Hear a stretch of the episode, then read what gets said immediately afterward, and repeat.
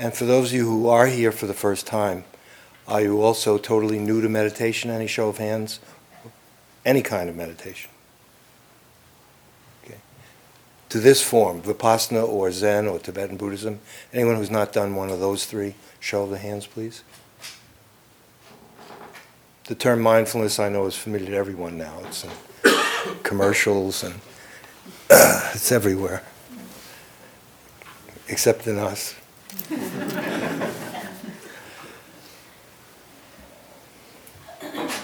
How many people, are, this is, I was informed, if I got it straight, the 42nd, 3rd, or 44th talk in this series. I've been going for about three years.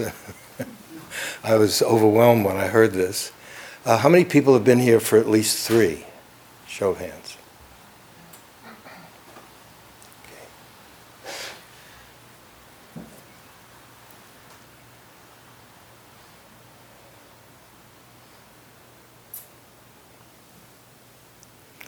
What I'd like to do is just very briefly uh, give the basic uh, sense of what self knowing, quiet passion, uh, what that's pointing towards. And probably the talks from here on in are a particular expression of that, especially, certainly this evening, and I believe last time it was as well. Uh, self knowing is different than self knowledge um, in, in one sense, it's just language, of course. But this is not the accumulation of more information for you to put in your spiral notebook about the story of you and your life, starring you, written by you, directed by you, edited by you, um, and exalted or hated by you. Um, that's knowledge, and knowledge is something you accumulate and so you can put it in a notebook. Self knowing is something that only happens in the active present. It's in a given moment, right at this moment, where you're awake to what's happening. What we, we have to use language. What we call self knows what's going on, and often what it knows is, is something that's reflected back about itself. And its value is in the possibility of learning in that moment something about that which is learning that, and then that's the end of its value. Period. It's not something that's stored up like chestnuts. Its value is in the present moment, in the active present. Um, and of course, while you're doing that, you can't help uh, but learn some things about yourself that everyone learns. That is, even if you've never heard of meditation or psychotherapy, uh, just by living. How can you not learn something about yourself? Uh, and here you do as well. I mean, it's something that would be understandable by everyone. Oh, I didn't realize I was this uh, nervous, or oh, I see that I have uh, uh, this tendency, and so forth. My mother was right, of course she was, but uh, about all this stuff. Um, and so at the beginning, when we practice a, meditation and of course, uh, in this particular path, in the Buddha's teaching, um, it's all about the mind. Vipassana is about the mind. And uh, you can't understand what the Buddha is talking about unless you learn about your own mind. You can read our entire library. That will give you information about the mind. Uh, to some degree, perhaps helpful if it's inspiring and if it points you to do why we're here, including tonight, which is the value of this talk is not if any of you are going to jot down information. What I'm going to say is not particularly uh, original uh, or even valuable, except insofar as it may uh, urge you or direct you to where you need to look and learn from, and that's you. The Dharma is not up there. Uh, that's not the real Buddha. I don't know. I, I don't know how to break it to you. Um,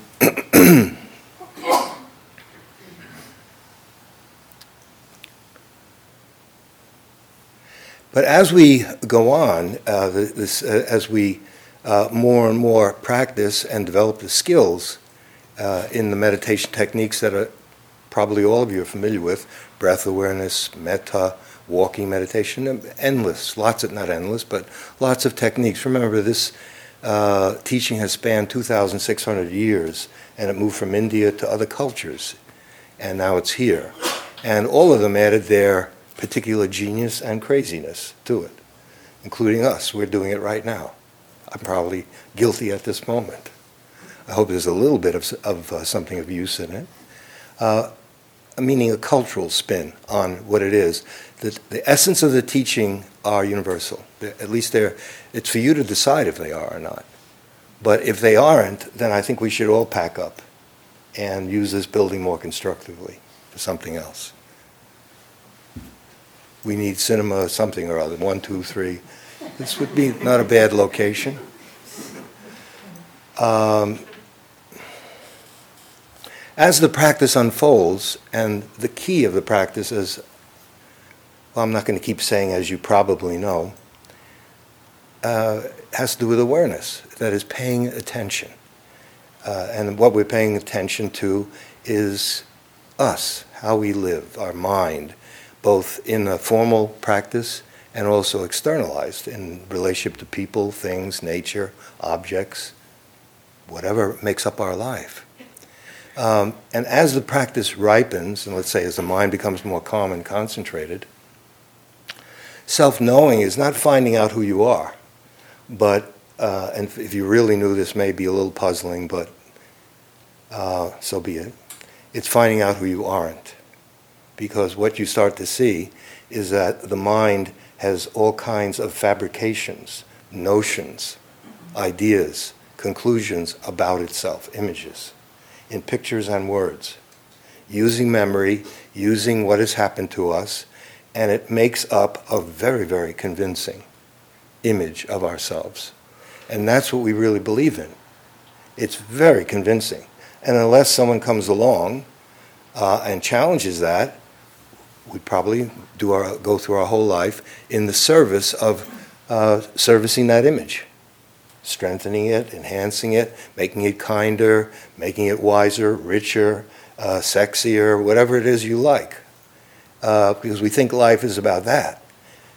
Uh, what we're encouraged to do in meditation, and all wisdom practice, is to examine that. Just what is that? Uh, when we say uh, who I am, who am I, what is it that we're talking about? Well, as you pay attention, uh, you find out that every that uh, the mind keeps representing itself to itself as being a this, that, or the other. But as you see it, you see what it is. It's we've strung together thoughts to create a very convincing picture in words and some and in pictures about who we are. People have helped us since childhood. People have looked at us and told us about ourselves. Told us we're intelligent, we're kind, a little bit slow, whatever the, you know our parents and teachers told us, and we believe it and we're still accumulating all of this. And so meditation is seeing into and through that, seeing into and through that, uh, finding it has some truth on the level of, of image making, of fabrication, it's called, uh, in the translation, Buddhist language. Um, it's literally manufactured in the mind, it's constructed. And um, it's not that that's not true, it's true, but it's that. And what we're led to believe is that it's much more solid than that, that it's something that is enduring, solid, and everything that's happening is happening to that. But as you look more closely, you see that even that, the that is a construction. Okay, that can be frightening, that that. When we find out that that that is not a that. And as that falls away, if you're willing to go that far, and that in our practice we get to it by just starting with our ordinary lives and looking as things fall away, fall away, fall away, um, what's left is immensity uh, and something which is called different things Buddha nature, original mind, original nature, true nature, God, whatever language you like, but they're just words. Um, and I don't know of anyone who's disappointed when they even get a glimpse of that. But um, the approach to it can be daunting and frightening. Uh, so self-knowing is comes about through sitting quietly and just paying attention, and that's what uh, the sitting posture and places like this are ideally set up for to protect us with like minded people or alone at home. And it also happens anywhere else in, in life. Anywhere else. Um, quiet passion uh, has to do with the fact that unless there's some you really want to know, you really want to understand yourself, you really want to understand how you live, uh, it's not nothing much is going to happen. You can follow the exercises, and that is uh, something that, having taught this and teaching it for quite some time now, many of us come to the practice exhausted, emotionally exhausted. Look, I don't want to know about this learning and self inquiry, which we're, just, we're going to get into in a few moments. Just tell me what to do. Breathe in, in, out, in, out. One, two, count it, put a label on it. May all beings be happy, may all beings be peaceful, may all beings be may all beings be happy, may all beings be peaceful. Just tell me what to do and I'll feel much better, right? Yes. You'll feel more calm, you'll feel a little happier, you'll be easier to get along with with other people. That's not a small thing. Your blood pressure will go down. Now they're finding all kinds of parts of the brain that. Uh, I get invited to conferences on scientific study of meditators and all that. And I never go because uh, what I found is all that they say is, and it may go beyond that, I think it probably will, is meditation is good for you. Well, I already know that. Okay, so I'd rather meditate than be told by some erudite researcher that it really is good, and then something lights up on the screen, and it, when you're angry, this t- lights up, and when you're loving, that lights up, and it's that's interesting. But I'd rather just do it, wouldn't you? If you, I mean, okay, now if you're new, you don't know what I, you don't know yet. You maybe know it as words. Um, but the passion's quiet because it's not something visible. Uh, the awareness is formless. It has no weight, no color, no shape. And finally, when you get into the profound understanding of what awareness is, it has no age. It's not born, it doesn't die. It's I'll just leave it it's and blank. You fill it's it's. Uh, so, uh, why would anyone be passionate about that? Uh, well, you'd have to find out. Now, what uh, I want to double back a bit, what I've been emphasized, I believe, last few talks, and want to continue with it this evening, is that the, the pr- process of getting to know yourself both in formal sitting meditation and by paying attention as you live out your life, um, is also it's, an, it's the art of learning how to live. That's what wisdom is. Uh, the Buddha is often likened to a great physician who diagnoses spiritual illness. And that's a good metaphor.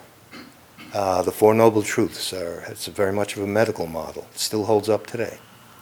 Disease, is diagnosed, you have a disease, it's diagnosed, there's a cure, you, there's medicine, you get cured, You take it. Nice with that simple. But this is for the mind. Okay. Um, but the Buddha can also be considered a great educator, a great teacher. It's really another way of saying the same thing because a good doctor, maybe now that's not going on so much, where uh, in my experience, what people tell me, and physicians look in a book and decide how many uh, milligrams of a drug you should take. But um, great uh, doctors, in a sense, are educating you, telling you, teaching you how to live. Medicine's starting to shift. It's starting to move in a direction where they realize that pre- prevention, an ounce of prevention is worth a pound of cure. Corny? It's true, though. And we're realizing we can't afford all this. Uh, we, we, we never okay, you all know all this stuff. You've been listening to the election stuff. We're all going to fix it, right? Um, so, learning how to live, again, that's in the active present. It's the art of learning how to live. Uh, I want to emphasize that, uh, have been emphasizing that, and will continue to for as long as uh, this theme holds out, and then maybe I'll make up another title or I just will expire, you know, at the end of it, and that'll be the end of all these talks. Enough, you know. The only way to get rid of the guys, we got to kill them off. Um, Self knowing is something that happens in action. That's the part. Often, when we think of self knowledge, we think of Greek philosophers who are uh, contemplating, talking over what it is, or sitting on a cushion or in a forest. Um, that's invaluable, or in a cave, invaluable. Not too many people are cut out to spend most, if not all, their life that way. We're not, speaking in general as I look around, probably most of us, if not all of us, are not. We have an active life. And we need a practice that uh, liberates us in the act of living, just as it is. Otherwise, what happens, and this is from this is my personal opinion, capitalized opinion, and personal. In other words, it's a big fat opinion. um, we take up a practice that's basically been constructed for monastics. The, uh, a lot of the Buddhist teachings have been primarily in the hands of monastics. And if you're cut out for the monastic life, it can be a wonderful path. But what tends to happen in my observation is you can wind up being neither here nor there, neither living so called lay life, nor being a monk or a nun You're kind of some nebulous and always feeling a bit inferior. That if I really were going to do it, I would shave my head and put on robes and go off to uh, any country but where the one you that you live in or were born in. Okay, somehow that's where wisdom is hiding. Maybe it's in Thailand. Maybe it's in Burma, India. Maybe it's hiding on a rock under a rock in Japan. Now China's perking up. Old Buddhist masters are coming out of caves, and maybe it's in China. Who knows? Maybe it's on Broadway. No, come on. Okay. Um, now, learning how to live to me is a very, very beautiful but hard won, hard won uh, attitude. In other words, to, to, to really more and more have the learning, the mind, the learn, a learning mind. Uh, many, many, my, there's no one mind as I'm using it now. In the, in the Buddhist psychology, uh, mind states keep changing. So you have the acquisitive mind that's always trying to get, get, get. You've got the doubting mind that doesn't believe anything. Now that's baloney. He's not either. What do they know? You have that mind. We have a lot of minds. The mind I'm talking about is the learning mind, the mind that wants to learn. Now, right off the bat, we have a problem. I'm, again, speaking in general uh, speak personally.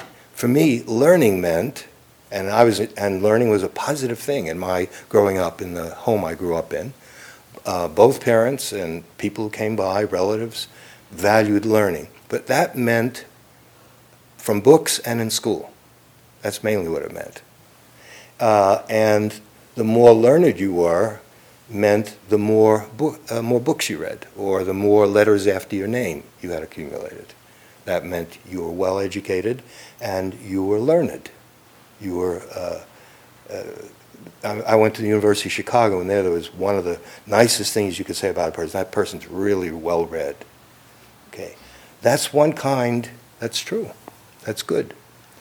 Uh, but for years, it took me a while to understand that learning doesn't end when you get your. If, some, if, if you've gone to school, I assume everyone's gone to some degree to school uh, it doesn't end uh, when school ends, when degrees stop being granted. And for those of you who are still in school, it does come to an end. I just want to reassure you. Unless you don't want it to, you can get endless. I see people with two PhDs. Whoa, okay. Um, it took me a while to understand, for example, I had a lot of academic learning, and what I was learning, and it was psychology. My degree was, a PhD was in social psychology. And I knew a fair amount. I had to, just nothing special. Everyone who went through this did about other people's minds. Uh, I had a lot of anthropology. I knew all about the Samoans and the uh, Iroquois Indians. I knew a lot about their minds. Uh, and it went on and on. But what about uh, the social psychologist or the anthropologist? What about that person's mind? Well, based on how my life was going, obviously that wasn't a priority. I was much more excited about reading about someone else's mind than getting to know my own, because I didn't really value that as being, well, that's not real learning. That's, you know, it's okay. You go into therapy or you're a little preoccupied with yourself. It's narcissism. It's, you know, uh, get off it. Get off yourself. You know, come off yourself. Um, not understanding that it's a dignified subject and perhaps the most important subject there is for a human being. That's what wisdom is. Wisdom is not quoting the Buddha or Socrates or Jesus or Confucius or Lao Tzu or whoever your favorite is. That's useful, but those are just pointers, those are words. So that the real wisdom has to do with the act of living, how we actually live. Many things contribute to developing that. And so, learning how to live is the art of living. We know a great deal about many other arts. If we went through the, everyone here, probably you have something that you love to do. You don't do it necessarily because it's for money or to get a degree. If you're lucky, you're getting paid and you got to, to do something that you really love to do. That's wonderful if you're fortunate enough to be in that position. Uh, and what we consider an art and we value and I've checked this one out in myself, starting and then with others, um, is official arts painting, music, dance, cooking, and it can go on. Uh, you can extend that. These are skills, human skills, necessary, invaluable, and when they're refined, beautiful, and they can be improved endlessly. You can spend the rest of your life refining and improving it and enjoy doing that photography, you tell me. No limit. What if we had that same attitude towards understanding ourselves, how we live? When I say understanding myself, I don't mean locking yourself up in a cocoon, whether it's called a meditation retreat or a cave or CIMC. What I mean is, in the act of living, including going on retreats and stuff like that, which are helpful, is what if we really valued that? Because people who love an art, they have fun. Like I've been reading uh, Feynman, who was a Nobel Prize winning scientist. And uh, when he's questioned by non-scientists, they all want to know what this, why you do it, and what the outcome is, and what did we get out of it, and your contribution. He says, "I hope it's useful, but I'll tell you, I mainly do it because it's fun. I really enjoy learning about the universe, and it's if you read his stuff, it's pretty convincing." And he's also technically a physicist and learning. Now, learning about ourselves requires something that apparently we don't want to do, or it's very difficult. There's incredible resistance. Moreover, we're not encouraged to do it, except in introductory philosophy as a freshman. Socrates, he's great, and now move on and pick something to learn that will, so you can make a living, for God's sakes. We have to earn a living. I'm not, not putting that down at all. But um, the art of living is inseparable from knowing yourself. How can there be a living that is wiser and kinder and more skillful, less damaging to yourself and to others, if you don't know who it is that's living? You can't separate it. You're the one who's putting your signature on everything you do. Me too. So we better find out who's signing this and that's an ongoing thing. Now, uh, what I have found is there's resistance to that approach to it. By the way, I didn't make this up. There were particular sutras, and I, in the early of this 40 odd, whatever they are, I went into one sutra, I think I, think I took three or four weeks on it, the uh, Kalama Sutta, which talked from the Buddha, how it's very important to test everything in your own life. Is it beneficial, skillful, or is it harmful? Skillful, do it to yourself and others. Harmful, unlearn it, let it go, and replace it with a, uh, both mental, verbal, and physical activities that are beneficial for you and for those in your life. Okay, because one of the messages of the Buddha, to me, one of the most important, he's saying human beings, we have this rare, this wonderful opportunity to learn how to generate more energy because you need a lot of energy to get free. The Buddhist teachings about liberation, to whatever degree you can get free. There may be some, uh, the Buddha supposedly was totally free, inwardly. I, let's, let's hope so. But can there be freedom for us? Certainly there can, but it takes energy and it takes interest. And uh, it means learning to look at something that apparently we don't really, we resist. Because when we start to look at ourselves, first of all, we haven't been encouraged to do it. It's not, uh, uh, I, in some schools, there are special schools that do integrate technical subjects with self awareness. More and more, they're springing up. Uh, and they've existed since the 20s and 30s, probably before. And ancient times, there were some too. Um, that learning uh, about the learner is inseparable from what it is you're learning. If you do that, it's a entire that is learning how to live is considered uh, perhaps the most important art.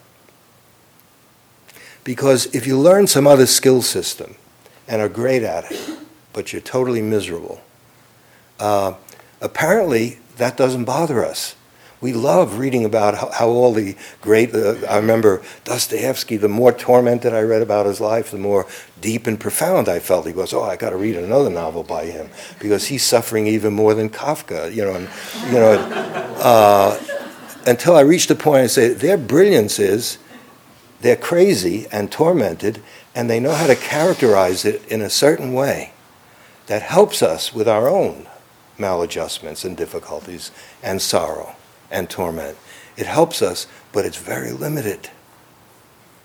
It doesn't go beyond uh, just managing it, getting a certain gratification and satisfaction from uh, seeing it or in a painting or however we do it. This is not to discredit writing or painting or music or anything else.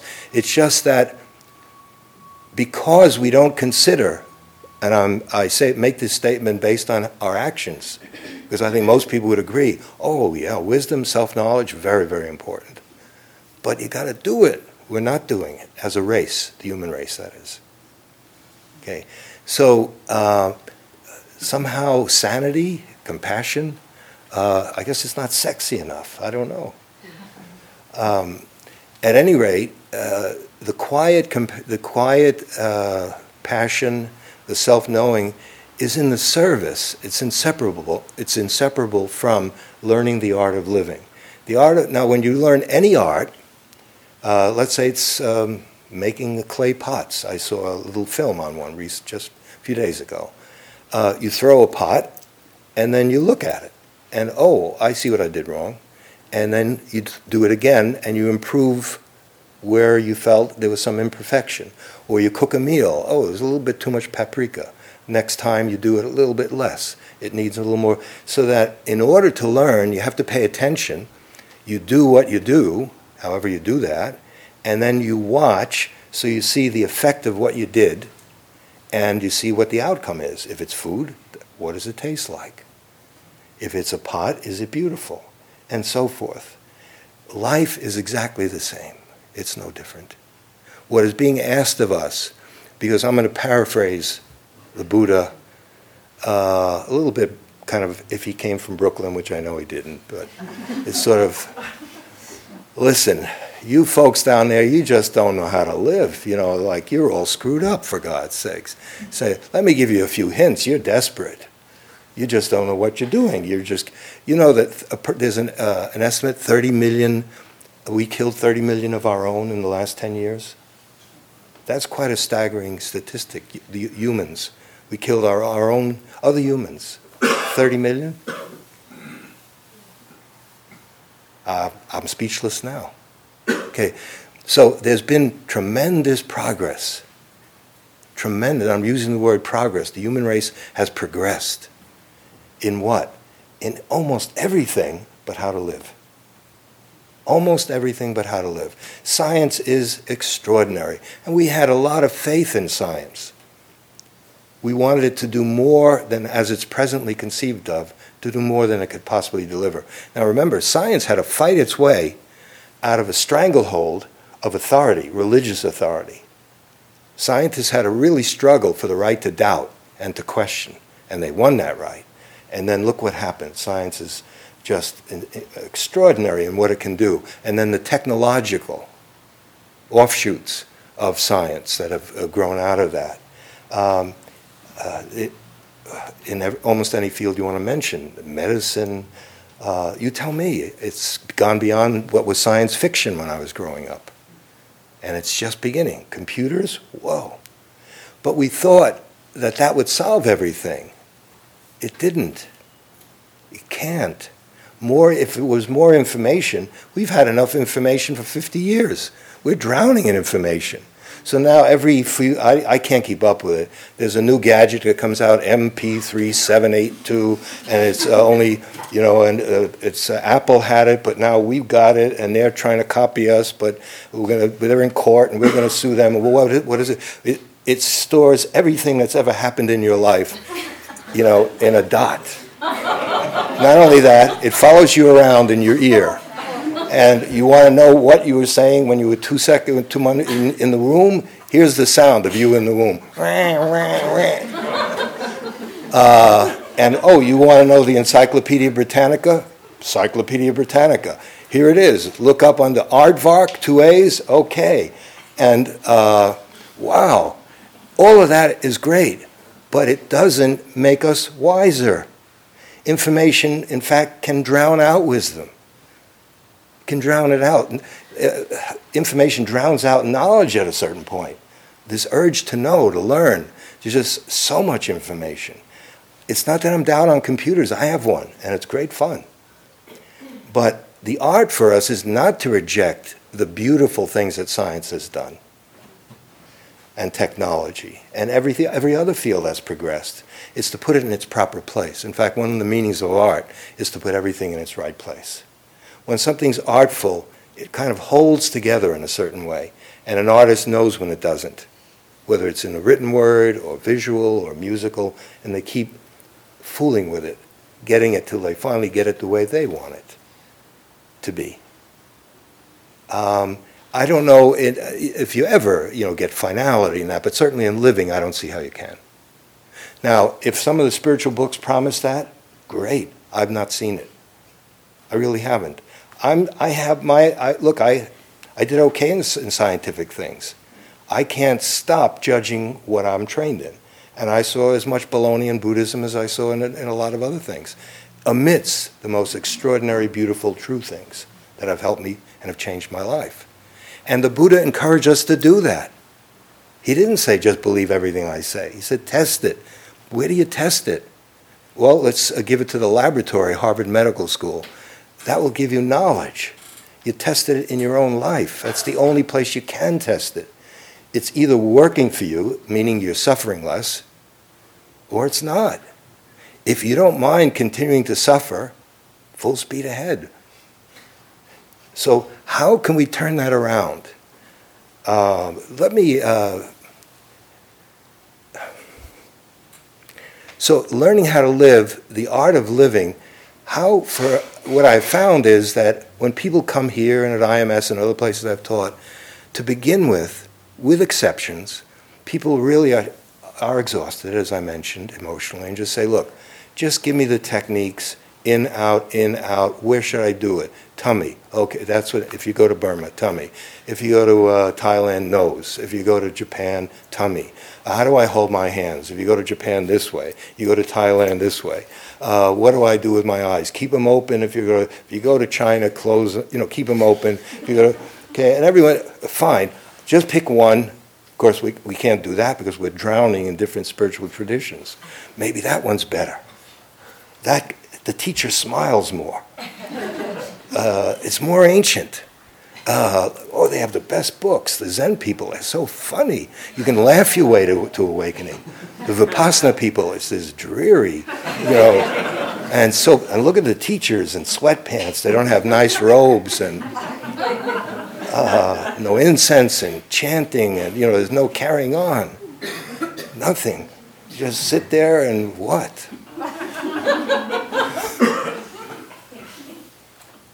Uh huh. Okay, so how can we, um, and it doesn't stop with sitting. Tell me how to do the walking meditation properly. And if I do exactly as you will tell me, then I will be just, in fi- about five or ten years, I'll be fantastic, right? And of course, we'll say, yes, right. So you keep coming back here, become a member, you know, all the rest of it. Donate some money to us. I mean, it's how I live. So I shouldn't, I'm actually talking myself out of a job. I might have to get an honest job if you, if you really hear what I'm saying. Uh, the Buddha's not here in CIMC. He really isn't. Uh, you're sitting on him. Uh, one t- once in Korea, uh, I was in Korea in the Zen tradition there for a year, and our teacher was a Zen master, and there were two other Americans. They were both monks. I was a layperson. Uh, and I had a, I agreed to live as a monk, you know, robes and honor the rules, which uh, was fine. And one of the two, um, uh, two American monks was a uh, highly accomplished art historian prior to uh, becoming um, a monk. And our teacher said, Tomorrow, this is before we start doing retreats, we're going up visiting X monastery, and we're going to see the most beautiful Buddha in all of Korea. Well, we all got excited. Even I did. Uh, but the aesthetic uh, energy was awakened in the art historian like he could hardly sleep. So the next day, the monastery was way up in a, uh, we had a, it was hard to get to, and it was pouring rain. And we had these little rubber shoes, and we, we in the mud, and we were slipping, and we were soaked. And finally, we got to the top, and we couldn't wait to get to the top and see the most beautiful Buddha in all of Korea. And we, I saw something's a little off here because every other monastery, the monks were completely shaved heads, very spiffy. Uh, you know, th- these guys were. Some of them had hair. Uh, some of them uh, they, they, was, they they seemed to be like hippies. It seemed like, is this? Do we take a wrong turn into California or something? but they had robes and they were monks. Uh, some of them didn't seem like they let a few days go by before they shaved and all that. Hmm, okay. So we got to the meditation hall and we all walked in through the back, and we looked up there where we were supposed to see the most beautiful Buddha in all of Korea, and there was nothing. Zero. And a sign in Korean, which translated said, If you can't see the Buddha up here right now, you better go back down the mountain and meditate some more. okay. You see what I, if you knew, you must think I'm out of my mind. But uh, the Buddha is, not, there was a historical Buddha, let's assume there was. And the, the gift left for us is extraordinary. Even the fragments of it, it can really change our life. I feel it has mine. I don't know if it has, some of you have been practicing for a while. I assume it has, or why would you keep doing this? Well, you could keep doing things that are destructive. The human race is famous for it. Every generation gets, we don't want to go to war, we just want peace, and we kill each other off. And then uh, we love our children, and they get knocked off. And then old people send young people to die, and so forth. It's not new, it's been going on for a while. It's not just Bush, it's history. Okay, so there are ways in which we don't seem to learn. And what I found is people's preferences just tell me what to do. Enough with this learning and paying attention to how you actually live. And uh, that requires humility. Uh, because you see, when you, if you start seeing how you actually live with a capital A, throw up city. it's not necessarily uh, certain images you have of yourself are going to get shattered smashed to pieces. In fact, every no image is true. You'll have some terrible ones; they'll fall apart too. You'll see oh, you're a lot, quotes, better than you thought too. The point is, you're not an image. You're not any of the conclusions that we have about ourselves are just that. That what the mind makes up, however it came to that, it makes up something about itself and believes in it and then it has to run to meditation centers and therapy and workshops and Omega and Kripalu and you know and uh, do all these things so that we can get rid of what we put there in the first place, which is an illusion. Too much? Okay. I'd like to tie this in. Um, when am I supposed to end? Does anyone know? 8.30. 8.30? Okay.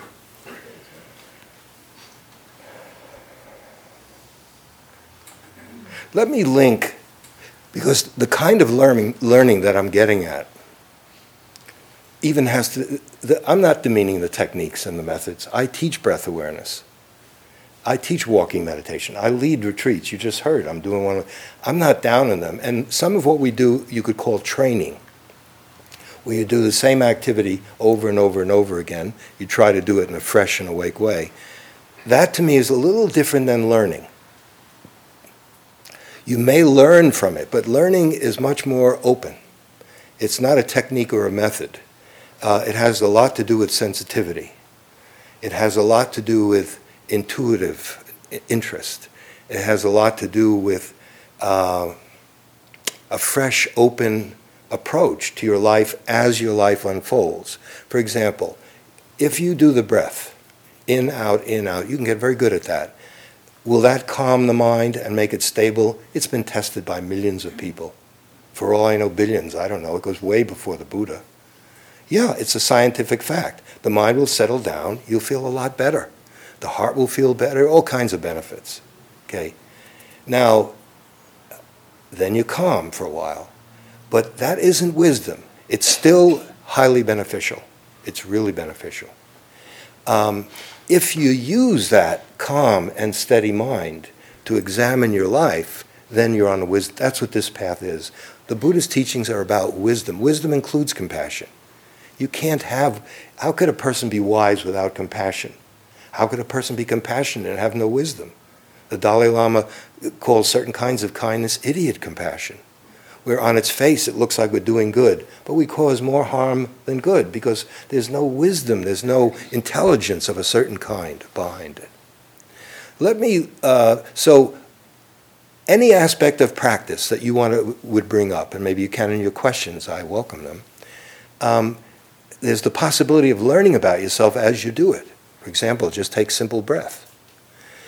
Uh, what people find, everyone I know, I certainly found it myself, is at first, and that can be quite a while, your mind is distracted a lot, right? We all know that. Wild mind, doggy mind, drunken monkey mind. Okay, and the instructions are simply be with the breathing or whatever you're concentrating on. And if you look at it, you'll see that uh, for most of us, for all I know, all of us, I don't know, but certainly people who have done this, and my, including myself, you'll see that the mind prefers to be in some imaginary future that's either horrible or wonderful, or a past that's over with that was, was horrible or was terrific, to just being with an ordinary, to being in the present moment. The breath is, is granted, there are other things going on in the present moment, but we prefer uh, the past, which is a fiction it's over. It's gone, never to be returned. It's stored in a memory bank. It's stored in our computer. And the future, which is pure imagination. We're just making up what we think is going to happen. Sometimes it's, and there's a place for that. There's also a place for memory, obviously. But we prefer living in these, in a sense, vir, um, what would you call virtual time rather than real time. Does everyone follow what I'm? Real time is when you're alive, fresh, alive, raw, naked. You know, uh, one of my hobbies, uh, I love um, natural healing, especially herbal medicine. Uh, I'm not great in gardens or any, you know, I know that plant, and this plant. I'm more of a gentleman. Uh, I read about it and I use them and I talk to herbalists and I, I just love what plants do. And j- just today, I was reading about how uh, the ancient herbalists, like in Europe, this was written by a very wonderful Swiss herbalist who was one of my teachers. Uh, he said that uh, one of the things that uh, they discovered is that uh, one of the ways they learned about herbs is they watched animals. Animals instinctively know what plant to take if they have what problem. They don't go to a workshop at Omega to find out what the, they just know, go here and chew on this, and, they, and they're okay. Okay? If an animal is domesticated, they lose that ability and they'll, they'll eat things that are not appropriate for them. Uh, and then some of them learn from that and realize, oh, because somehow the conditioning of a domestic life uh, removes them from an intimate ability to know the naked, raw reality. There's an intelligence in us that precedes school. And what I'm going to lead to, and may, I, I don't, oh, I'm not talking next week you, out of compassion for you. Myoshin's very, Myoshin's very good. Come. Um, when the when the mind quiets down and all the thinking and education and learning goes into abeyance, we're not trying to get rid of it. Goes into abeyance, and you enter into silence. All meditation practices go there, and you learn how to live in that silence and to see its immense value. The word silence doesn't do it justice what happens is a certain kind of intelligence is awakened. From that place, your actions are far more trustworthy. They're really intelligent. They, wisdom, real wisdom comes from there, not from memorizing the Buddha and trying to subscribe to all that. That's helpful to begin with. It kind of curbs terrible habits externally, like it uh, boxes us in a little bit, like the police, you know, try to minimize crime and the five precepts don't do this, don't do that. Okay, so it may be that we're so domesticated and conceptualized that we've lost touch with our bodies, uh, with certain aspect of the universe, the, of nature. But now, let me, in the few moments I have left, uh, link up just the ordinariness of a meditation practice day to day, breath, walking meditation, where you learn about yourself. Oh, look at that. Mostly my mind's interested in the past. That's why I don't want to go to the breath. Well, what is it in the past? Oh, I see. I haven't gotten over uh, when uh, this happened when I was four years old. That might be a clue to face it. Or you might see that people, these are people who t- say, Oh, I seem to be preoccupied with the future. I don't like what my present is, so I keep making up a few. Well, if I keep meditating in the future, I'm going to be terrific. But how long you been doing that? 20 years. Well, are you terrific? Uh, you've bypassed the, the present moment again and again and again because your attention's been divided. Okay, here's the link I'd like to make. When we look at the world, and I must admit some of this comes out of listening to the uh, election, the uh, campaigning, where everyone is going to you know, sweep the bums out and bring in good stuff and change, change, change. Even so called conservatives, they, they want change back to what was better or whatever it is. Okay? And I'm not denying that uh, the UN, peace treaties, new legislation, new policies has its place. Of course it does. But uh, in all of these thousands of years, although technology and science, the other way around, science technology has given birth to genius, brilliance, and it enlists the, tremendous energy, money, time. That's what we want to pay for. That's what we want our children to go to school to learn, because they'll be well taken care of. That's what we value. Okay. Well, we have a, we don't have energy for everything, and so what's the first casualty? Wisdom. Okay. We've not progressed. There's been no progression. The learning that's gone on um, it's not that we're more cruel. I don't know if we are or we aren't, but I have a hunch we're not. If you read the ancients, they were as nuts as we are. But they only had bow and arrows, you know, and knives. Uh, we, science has unleashed power that's extraordinary. And when ego is joined to anything, it finishes it off. This is, a, a, we can get into this in more detail, not this evening. You tell me any human quality that you value love, courage, modesty, sex, anything, earning a living. And if you add me and mine to it, like an equation, let's say sex, it's a natural urge. Why should it be so complicated? Okay? Everyone has, okay. Add me or mine to it, and you've got a problem you got a big problem. Then you put two people together, they got their me and mine to this natural urge, throw them in the same bed and get out of the way because it's, uh, you know, I don't know who, where they are. Their body is doing one thing, their mind is in Toledo, Ohio, you know, uh, or making up, this isn't who I want to be with, so I'm making up someone else, and uh, that turns me on, and then when it's over, who are you? And, you know, like, So we complicate a lot of things. There's nothing dirty about money, but add in the equation money plus me or mine, and you got a problem. There's nothing about humility. Add me or mine to, hum- to humility, and you got self righteousness, piety.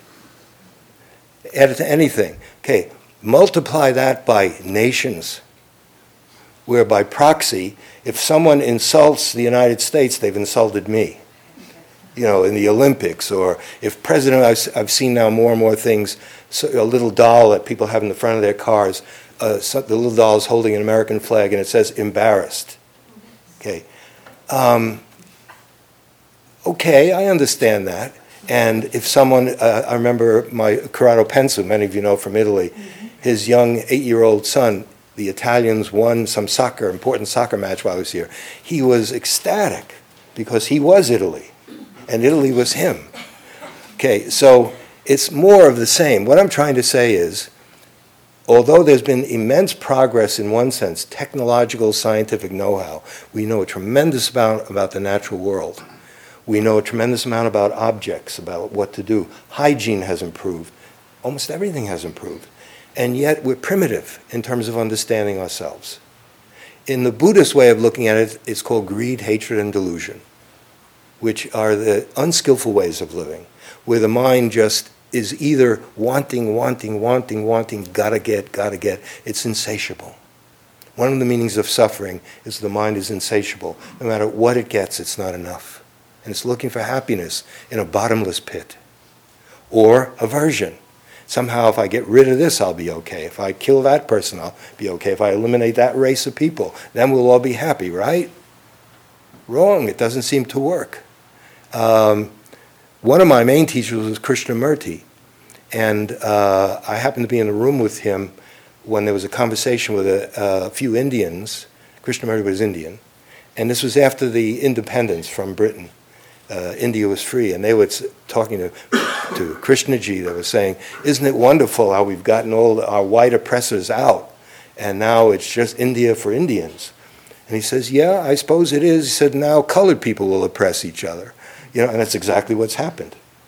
So, something more basic than treaties, than uh, setting up diplomatic missions, as vital as that is, having UNs, passing new legislation. Look, a lot of what's in communism comes out of Marx. It's very beautiful. I studied it a lot. Don't rep- well, you can report me now. It's so no scare now. Uh, there's some very beautiful ideas. But add me to it in the equation, add me and mine, add ego to it, and it's a nightmare. So apparently, uh, what's needed, and that's where, to me, the Buddha is so clear and excels. He's pointing that the, the root problem in the world is psychic, psychological in nature. That's where we have to start. We are, I can't use this word because it'll be bleeped out, up, up, up, up, up. We are really up. I mean, I could, but then isn't it bad if you're a Buddhist to curse? Well, when I'm not in this building, I curse, as some of you know. You need a little cayenne to, you know, if we're all so good, you know, and we don't kill, we just eat vegetables, and, you know, only organic food. God. okay. Uh, I'm guilty. So, what I'm trying to say is if we go on a global scale, we'll see that no matter how good the leaders are, if they haven't broken through to some degree to this level of self understanding, their policies coming out of good values, well intended, are going to be very, very limited. And the history of the world is that. We thought literacy would do it. If the world becomes more literate, then, then everything will be great, right? Not true. Some of the most terrifying and cruel cruelty that was practiced in the history of the humans came out of Nazi Germany.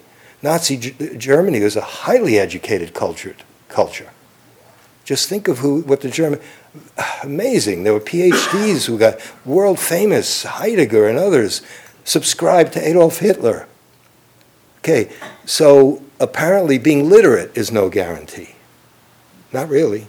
Okay, well, communication, intercultural communication, and now we have a lot of that through telephone, uh, you know, internet. Well, you know, you probably know better than I do. Has it made that much of a difference?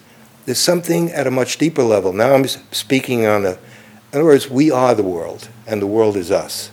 Now, now shrink it down to your life, starting with you and the people in your life. It's the same issue. How we treat others and how we get treated is a microcosm of what's going on on a, uh, on a, on a larger scale. And that is called wisdom. That's what wisdom is. Wisdom is uh, the art of living sanely, so that the way we live, and the Buddhist, in the Buddha's way of looking at it, those actions are skillful, meaning wise, that contribute to human benefit, that are beneficial for you and for others. Those actions that are unwise, that are unskillful, are actions that make that uh, bring about suffering in ourselves and in others. And uh, much of the Buddha's teachings have to do with insight. One of the main meanings of insight is insight into the impermanent, uncertain nature of life. Can anyone doubt that, how uncertain life is? Because it's, it's changing and not in ways which we can regulate. That's one of the main themes in the Buddha, Buddha's original teachings. The other main theme is skill and unskill. How to live skillfully or, uh, and what's unskillful. If you put it together, the challenge for us, what we have to learn is how to live skillfully in a, in a changing world that's uncertain. Um, I'm, I'm not, this is definitely really the last point. Some of you I know need to get home. You've had a long day. Uh, I'm not, it's not this, what I'm saying is not some new age, we're all entering, I know there's some teachers who, and books which are declaring we're entering the new age where everyone's somehow conscious, expanded, and we're all going to dance right off into the sun, sunset. I don't see it. I hope so, it'd be great. I am not saying if the whole planet did Vipassana meditation, this would be paradise. First of all, don't worry about it, they're not going to. Well, how about Zen? Had that. They can do Vipassana plus Zen plus Mahamudra, Dzogchen, uh, every form of yoga, organ- all of that, whatever you like. Okay. Uh, I'm not saying that. What I am saying is that perhaps in some small way, each one of us can contribute to a more sane world, starting with ourselves, which is a great place to start. When we try to fix things before we have while we still have so much unattended to, uh, what comes out of it is trouble. Whew, I still have to ask, answer questions now? okay. Uh, those of you who need to leave, please leave, but uh, just uh, those of you who stay, it will not be rude to, if you have to get up in the middle of it and walk out. I won't take offense. You may have a certain deadline. But I. I'm sorry, you were saying something. No, I was just going to say, there are some side, uh, we don't have too much time left, and uh, please. Everyone, if you raise your hand, we'll, we'll have time. It's just more of a, it's more of a thought. I was think- thinking about what you said about living skillfully. If you're living skillfully, you're reducing suffering yourself and probably others. And I think about this, this conflict that I have. I absolutely love to cook Indian food. It takes me hours to do. And usually the only time I have to do it is late at night for various reasons.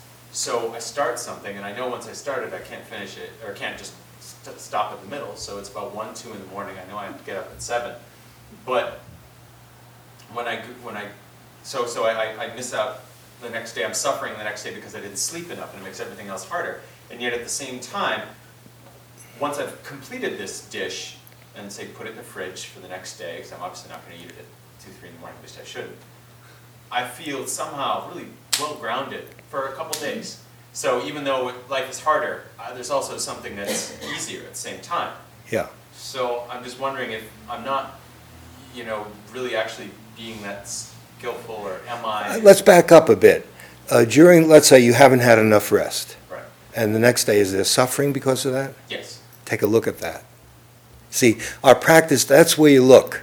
It's not some highfalutin, abstract kind of, uh, in other words, you're paying a price for this, and the price is some suffering during the day. For example, you may not be as alert. You may then feel anxious that you're not going to do as good a job, or, you know, I, you know what you do and all that. Okay, now, uh, the art of learning how to live is something that each one of us must do, just like you throw a pot in making a clay. Uh, you try it, you mess up, the next time you do something else. You cook a certain meal, too much of this, not enough coriander, etc. And so it's the same with this. The art of living comes out of living. In other words, in the process of living. So I can't tell you what to do, but the guideline is, for example, uh, if there are other people in your life, like, are you married? Uh, Close enough. I mean, do you live with, you- I'm sorry, you live with someone. Yes. Is that, are you ever a pain because of you doing all this? Yes. Okay, next.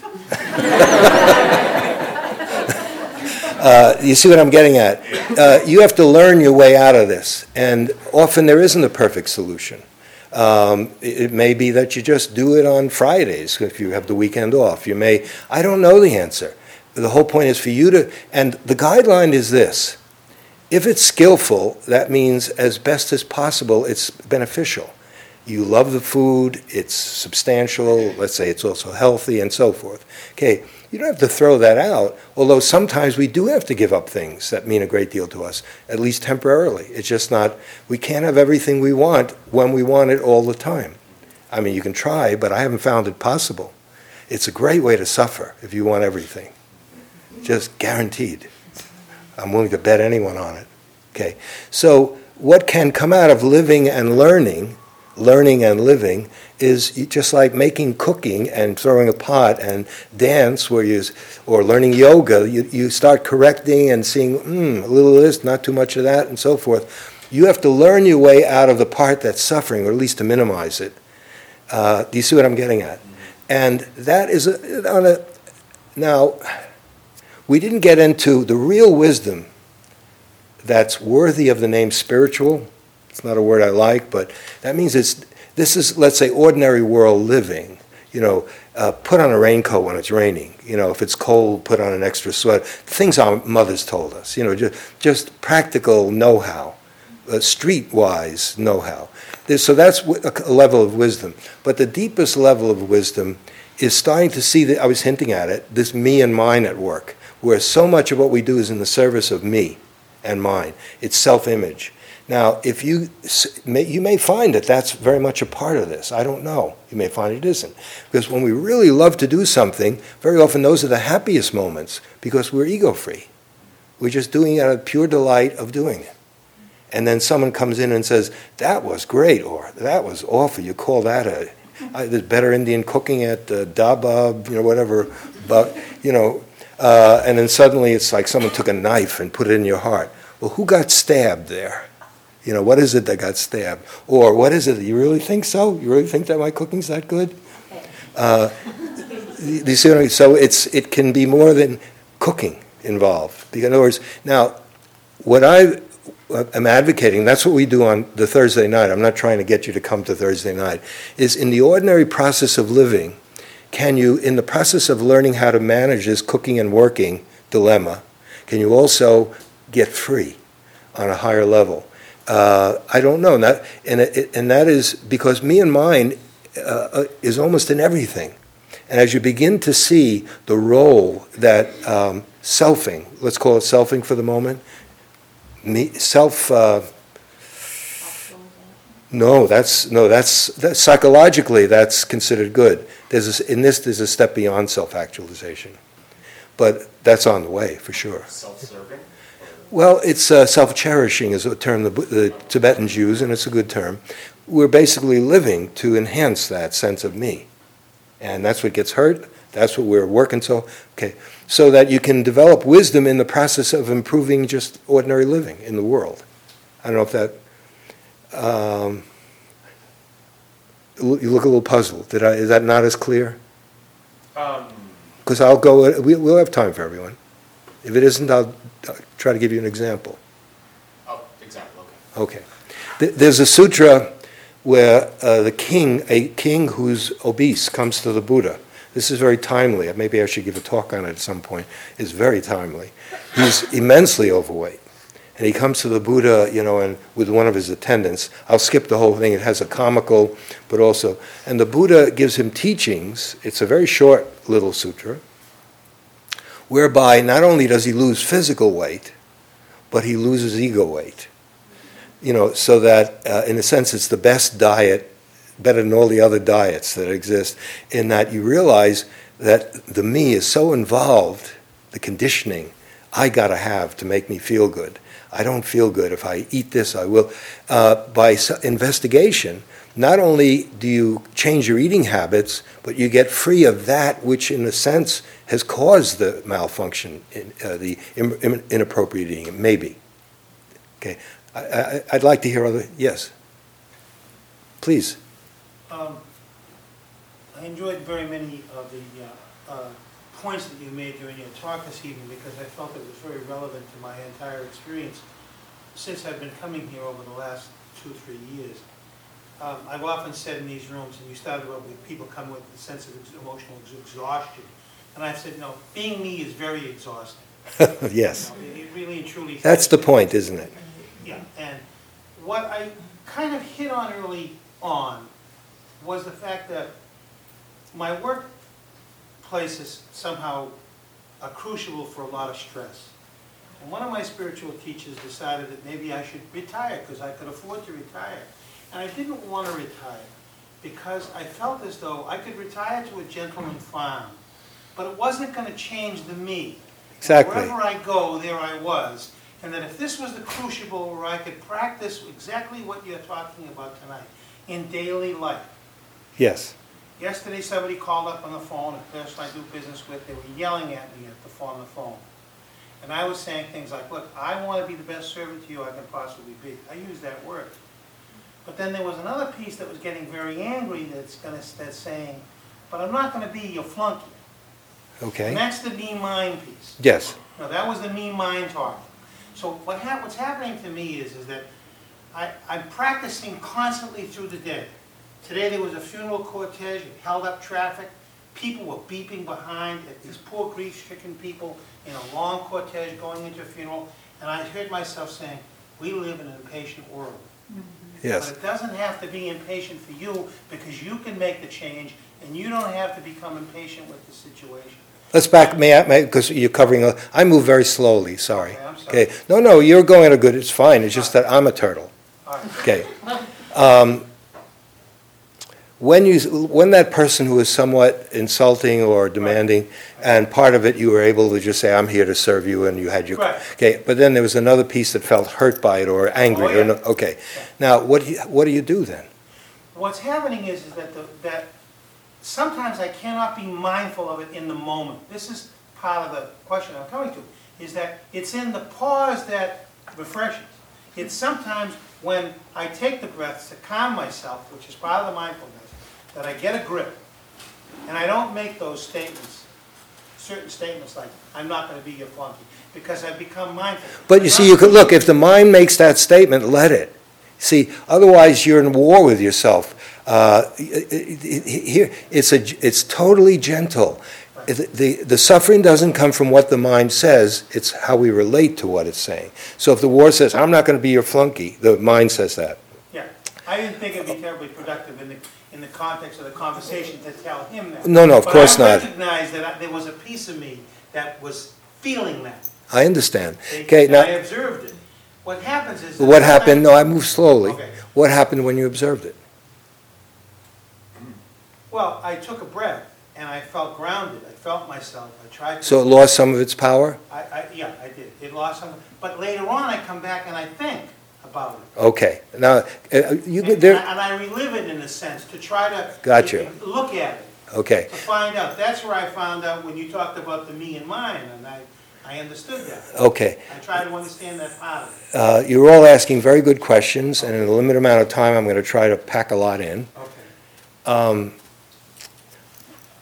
As you practice this art of, um, at the same time that you're relating socially, on the phone, Right. face-to-face, you don't lose touch with your emotional reactions or your reactions. Right. You can learn, if you, if you value that, you can learn how to do it. So you're looking at someone, you're listening to them, and you haven't lost touch with yourself. You may be, okay.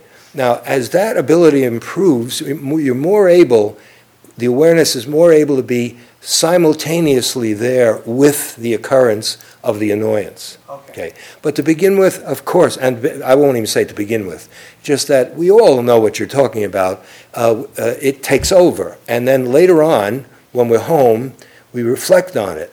Now, that is useful. Uh, There's, there are two kinds of insight.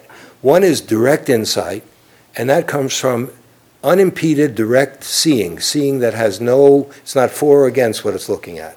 Right. Okay, and the other is what is called reflective insight. Something can be learned after the fact.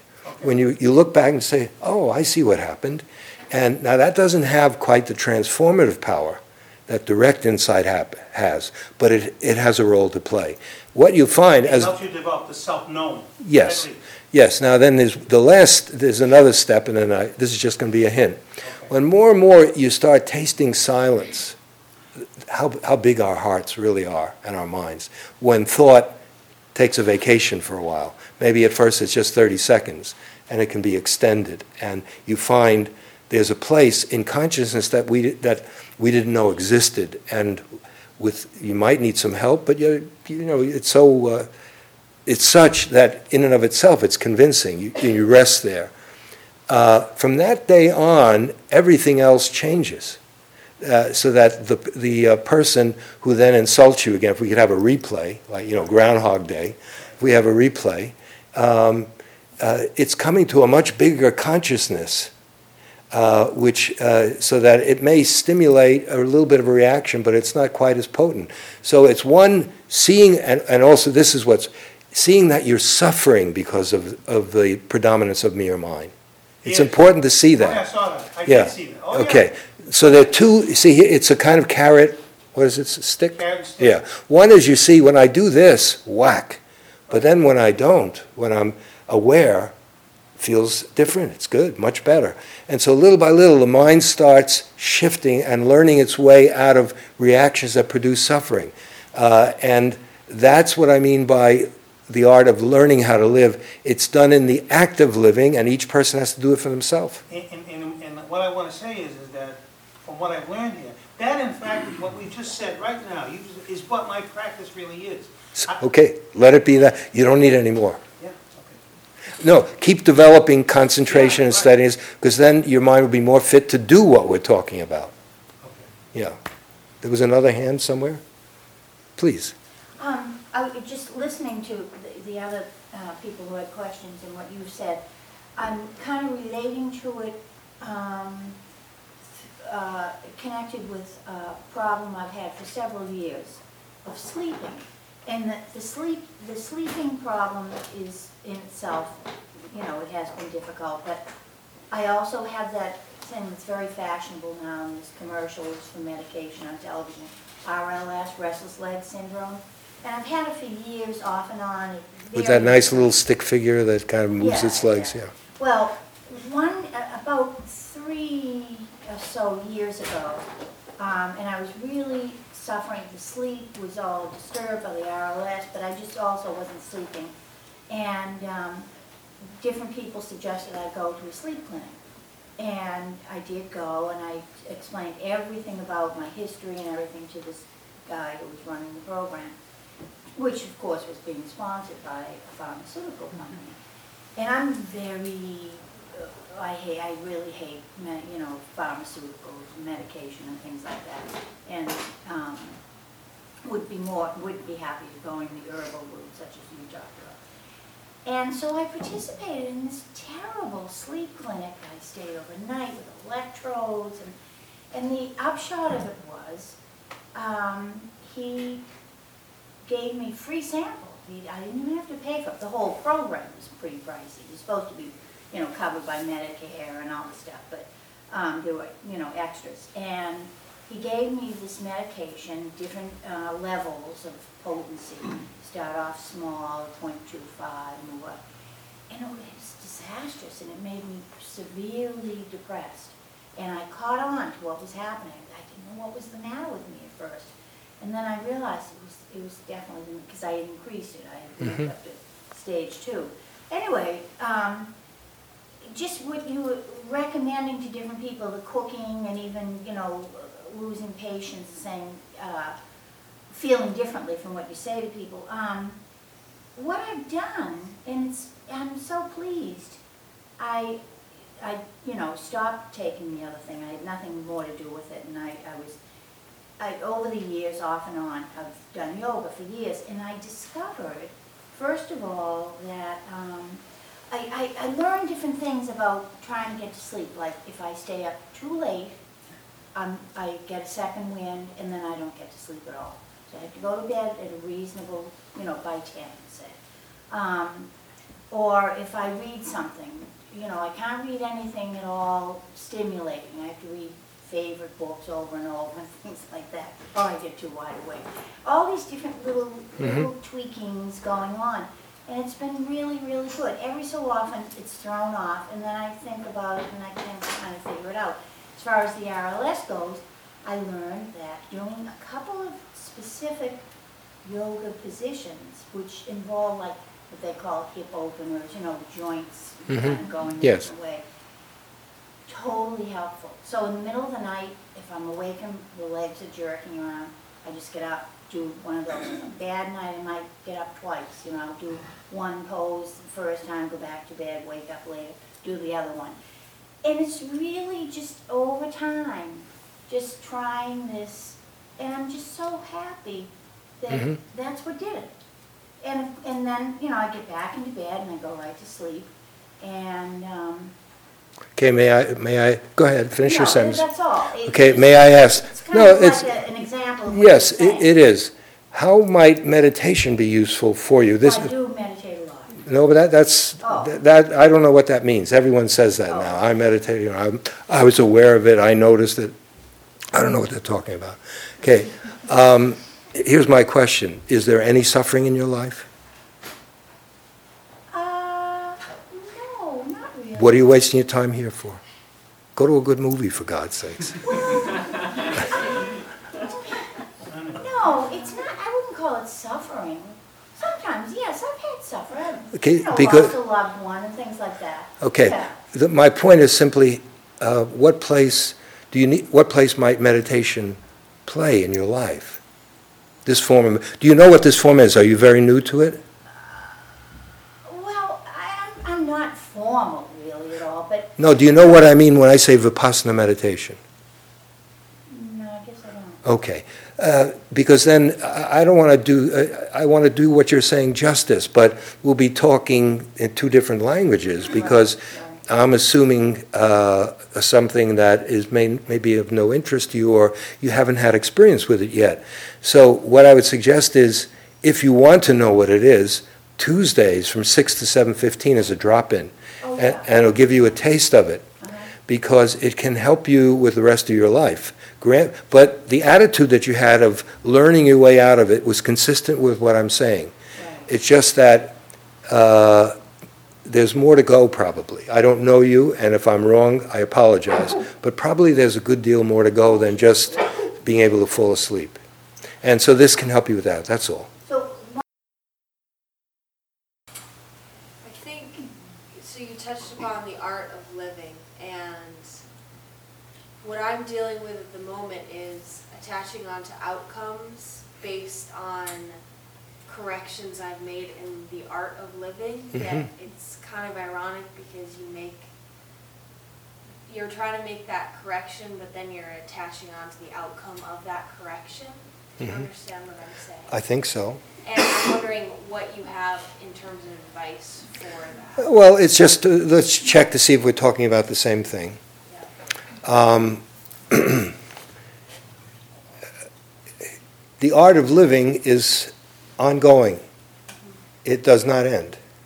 And probably any true art does, because it finally is how to die, how to die at peace. Okay, so uh, d- dying is not some specialty that only hospice workers do. Uh, dying is can't be separated from living, except our uh, the modern world has amputated it, and so we we put that way off. And Thank you for listening.